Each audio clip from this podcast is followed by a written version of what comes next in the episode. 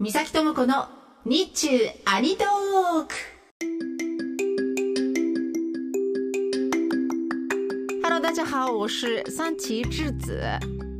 この番組はラジオパーソナリティイベント MC ナレーションなど声の仕事をしている私三崎智子が日本と中国日中のアニメ漫画ゲームについて語るポッドキャスト番組です。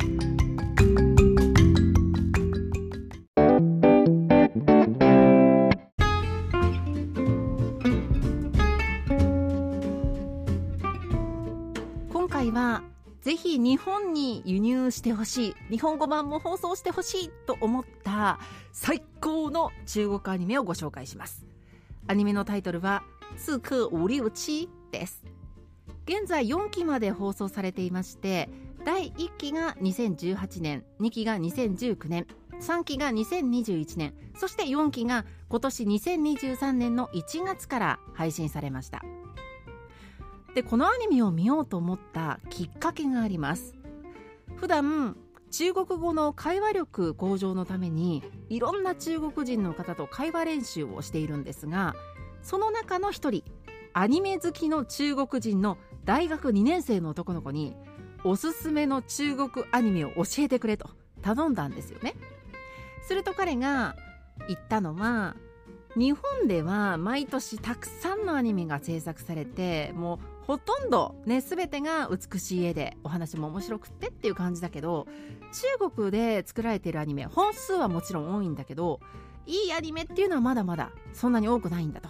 ただそのいいアニメの中の一つとしてこれは見た方がいいよっていう風におすすめしてもらったアニメが今回ご紹介する「刺客五六七」です。タイトルの「刺客五六七」どういう字を書くかと言いますと「刺す」あの針で刺すの刺すという漢字にお客さんの客。そして数字の567と書いて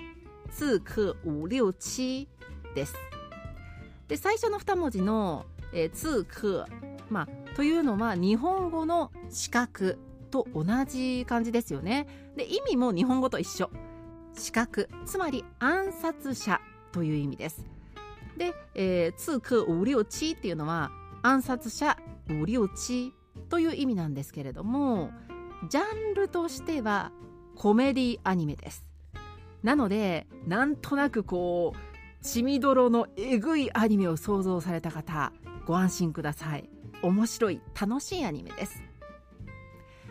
この作品の主人公はウリオチはいタイトルのウリオチというのは主人公の名前なんですね。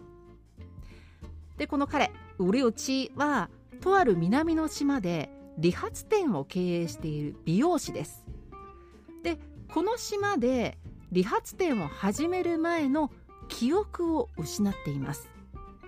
彼の理髪店は商売が、まあ、あんまりうまくいっていなくてお金が足りないと。ということでお金が稼げる仕事である暗殺者の仕事を始めるんですね。普段使っている、まあ、髪を切る時に使うハサミを武器にして暗殺作業を始めるんですがその暗殺作業をやる中でさまざまな出会いがあってで徐々に仲間が増えて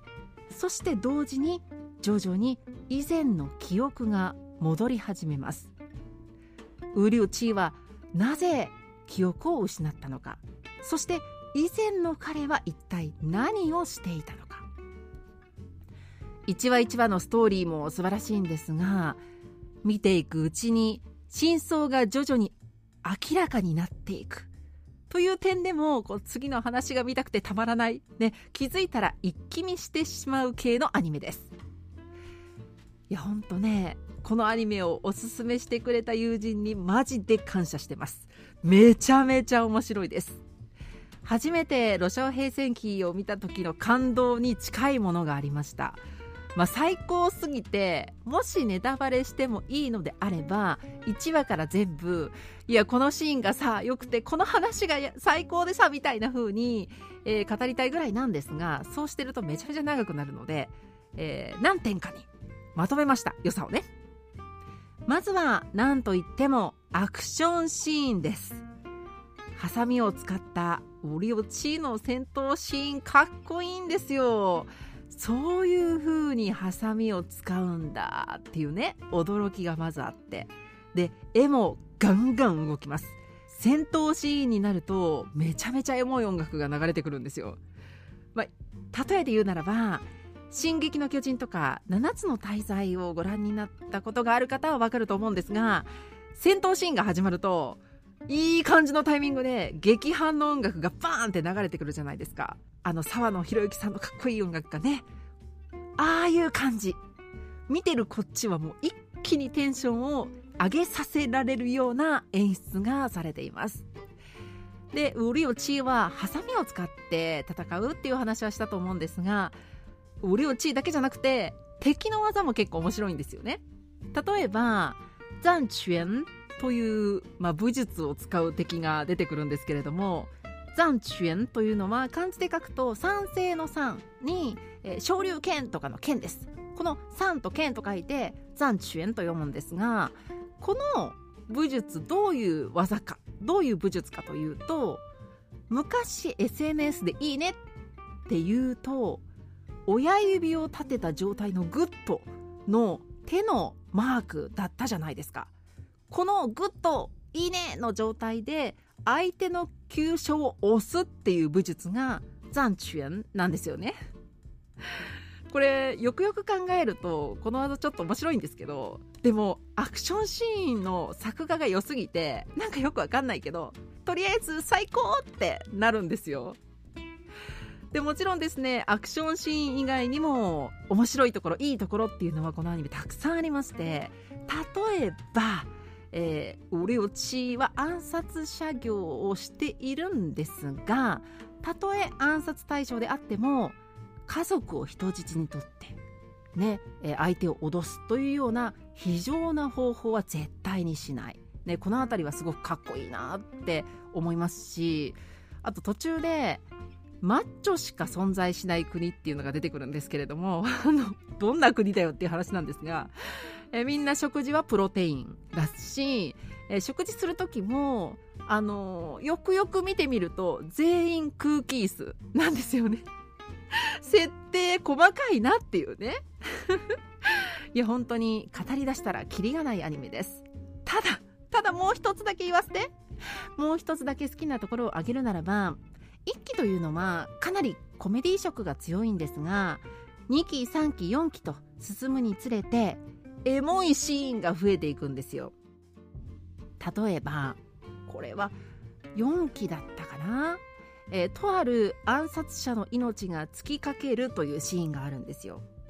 でもちろんその暗殺者そのものの姿も描かれていて彼が弱っていく様子っていうのも、えー、絵で描かれているんですがそれと同時に崖の上に1本だけ立つ細い木の枝が折れてでその枝についていた花びらと細い枝が崖からこうゆっくりと下に落ちていくっていうその様子を描いていることで、えー、その暗殺者の命が徐々に尽きていくんだっていうことを表している比喩的に描いているシーンがあってここがねまた美しいんですよね。かっこいいシーンもあるんだけどこういう情緒があって美しいシーンもアニメの中には存在します。いや他にもウリオチの戦闘シーンに使われる曲がかっこいい。あの演出がいいみたいな話しましたけれどもウリオチの戦闘シーンには基本的にロックが使われていて血が湧き立つような、えー、盛り上がりというのがあるんですが逆に一般の人たちが敵に襲われるシーン結構こう悲惨なシーンなんかではまあ、同じく戦闘シーンではあるんですけれども使われる音楽はクラシック。美しいクラシックを使うことでその冷酷さといいますか冷たさを一層際立たせている。そういう演出もあるんですよね。そのシーンにふさわしい演出を、えー、フルに使ってこの作品は仕上げられているんだなっていうのをえー、いろんなところで感じることができます。あーがん。めっちゃ長くなってきました。ということで、え、私のおすすめはこのぐらいにしておきますがぜひ皆さんはご自身の目で、え、ご覧になってみてください。今回は中国アニメ「ツークオリオチ」ご紹介しました。私とはまた次回お耳にかかります。再见